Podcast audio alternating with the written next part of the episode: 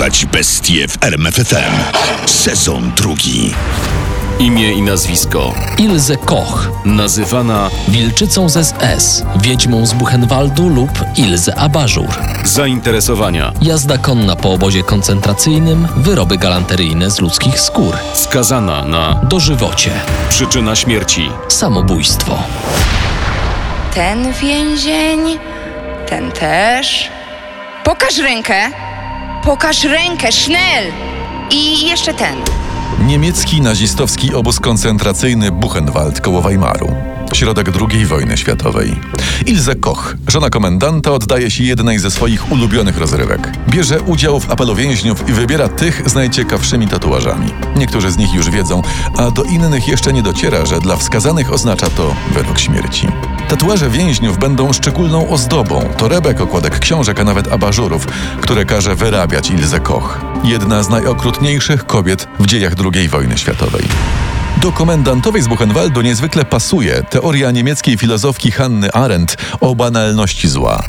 Przed wojną Ilze była zwykłą sekretarką, nie przejawiającą skłonności do sadyzmu. Urodziła się w 1906 roku w Dreźnie w przeciętnej robotniczej rodzinie. Jako nastolatka była urocza i bardzo pracowita. Już w wieku 15 lat zatrudniła się w fabryce papierosów, a następnie w księgarni. Wkrótce też zaczęła interesować się hasłami głoszonymi przez niejakiego Adolfa Hitlera i została sekretarką w siedzibie NSDAP.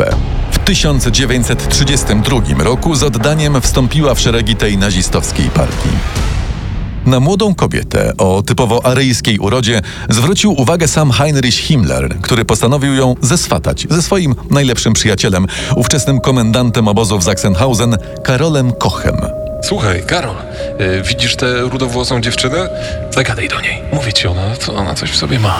Himmler nie musiał długo namawiać Kocha. Ilze tak mu się spodobała, z wzajemnością, że już po kilku tygodniach, w maju 1936 roku, wzięli ślub. Rok później Karol otrzymał awans na komendanta nowo powstałego Konzentracjonlager Buchenwald. Latem 1937 roku Koch przeprowadził się tam, a dokładnie do okazałej willi wybudowanej na uboczu obozu, nazywanej później Villa Koch. Oczywiście razem z młodą żoną. Jak po latach opowiada Daniel Goede, dyrektor do spraw edukacji w Buchenwald Memorial, So Dla niej życie w wielkim domu ze służącymi, którymi byli więźniowie z obozu, robiący dla niej wszystko, to było coś niezwykłego, nadzwyczajnego.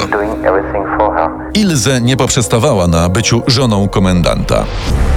Szybko awansowała na SS Aufserin, nadzorującą obóz kobiecy. Zyskała tak złą sławę, że nierzadko dyscyplinować musieli ją nawet inni SS-mani. Wszyscy mieli obowiązek zwracać się do niej łaskawa pani.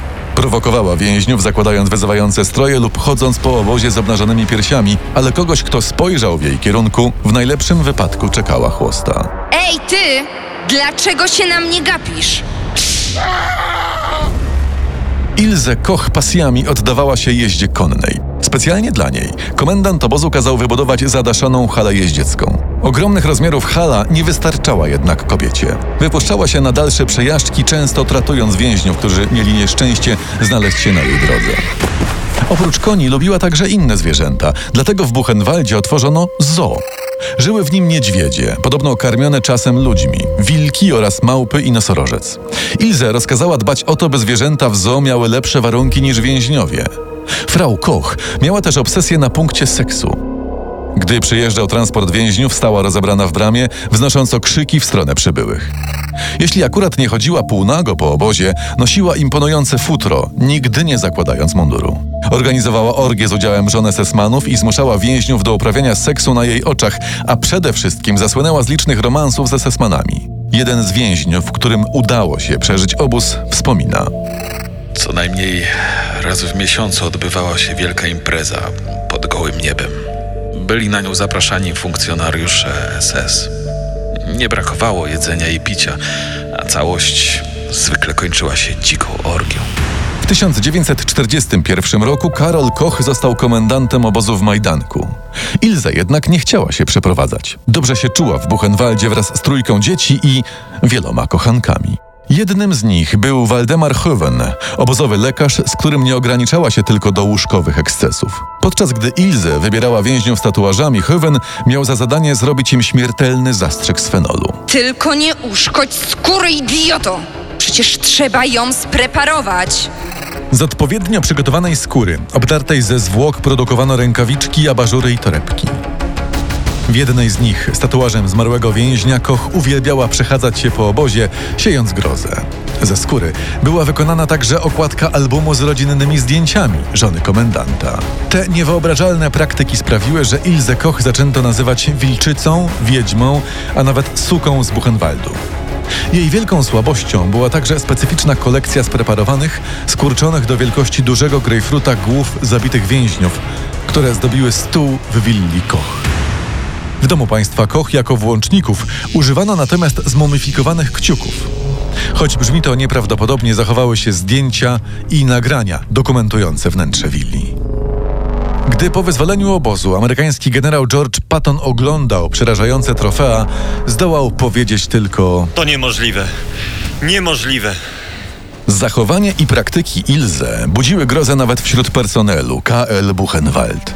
Za to państwo Koch z roku na rok czuli się coraz bardziej bezkarni. Obok okrucieństwa wsławili się także kradzieżami biżuterii, defraudacją pieniędzy płynących z Rzeszy i niezwykle wystawnym życiem.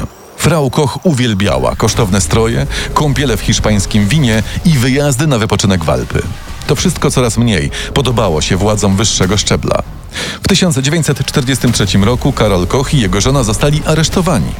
Oskarżono ich o korupcję, fałszerstwa i nadużycia. Ilzę uniewinniono, ale Karol 5 kwietnia 1945 roku, na tydzień przed wyzwoleniem Buchenwaldu, został rozstrzelany.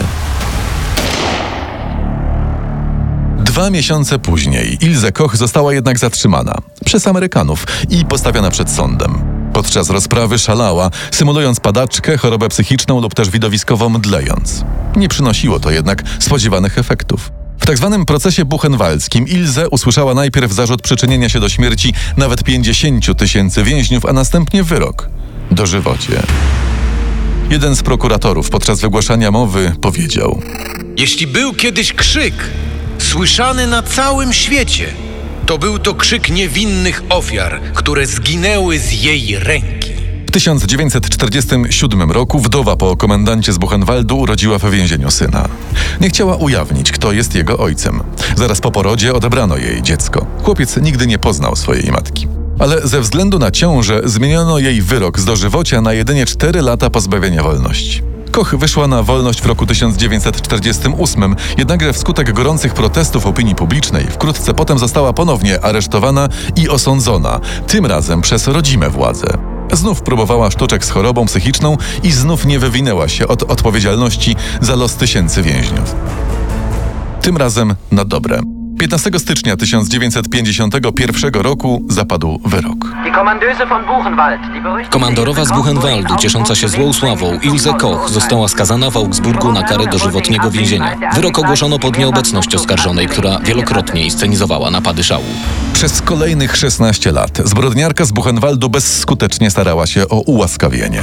W końcu, 2 września 1967 roku, w więzieniu kobiecym w bawarskim Eichach, Ilse Koch powiesiła się na prześcieradle, zostawiając list do syna. Nie mogę postąpić inaczej. Jedynym wybawieniem jest dla mnie śmierć. W ten oto sposób wróciły do niej złowieszcze słowa widniejące nad bramą obozu koncentracyjnego w Buchenwaldzie. Jedem das Seine. Każdemu to, na co zasłużył. Poznaj sekrety największych zbrodniarzy świata. Dorwać bestie w RMFFM.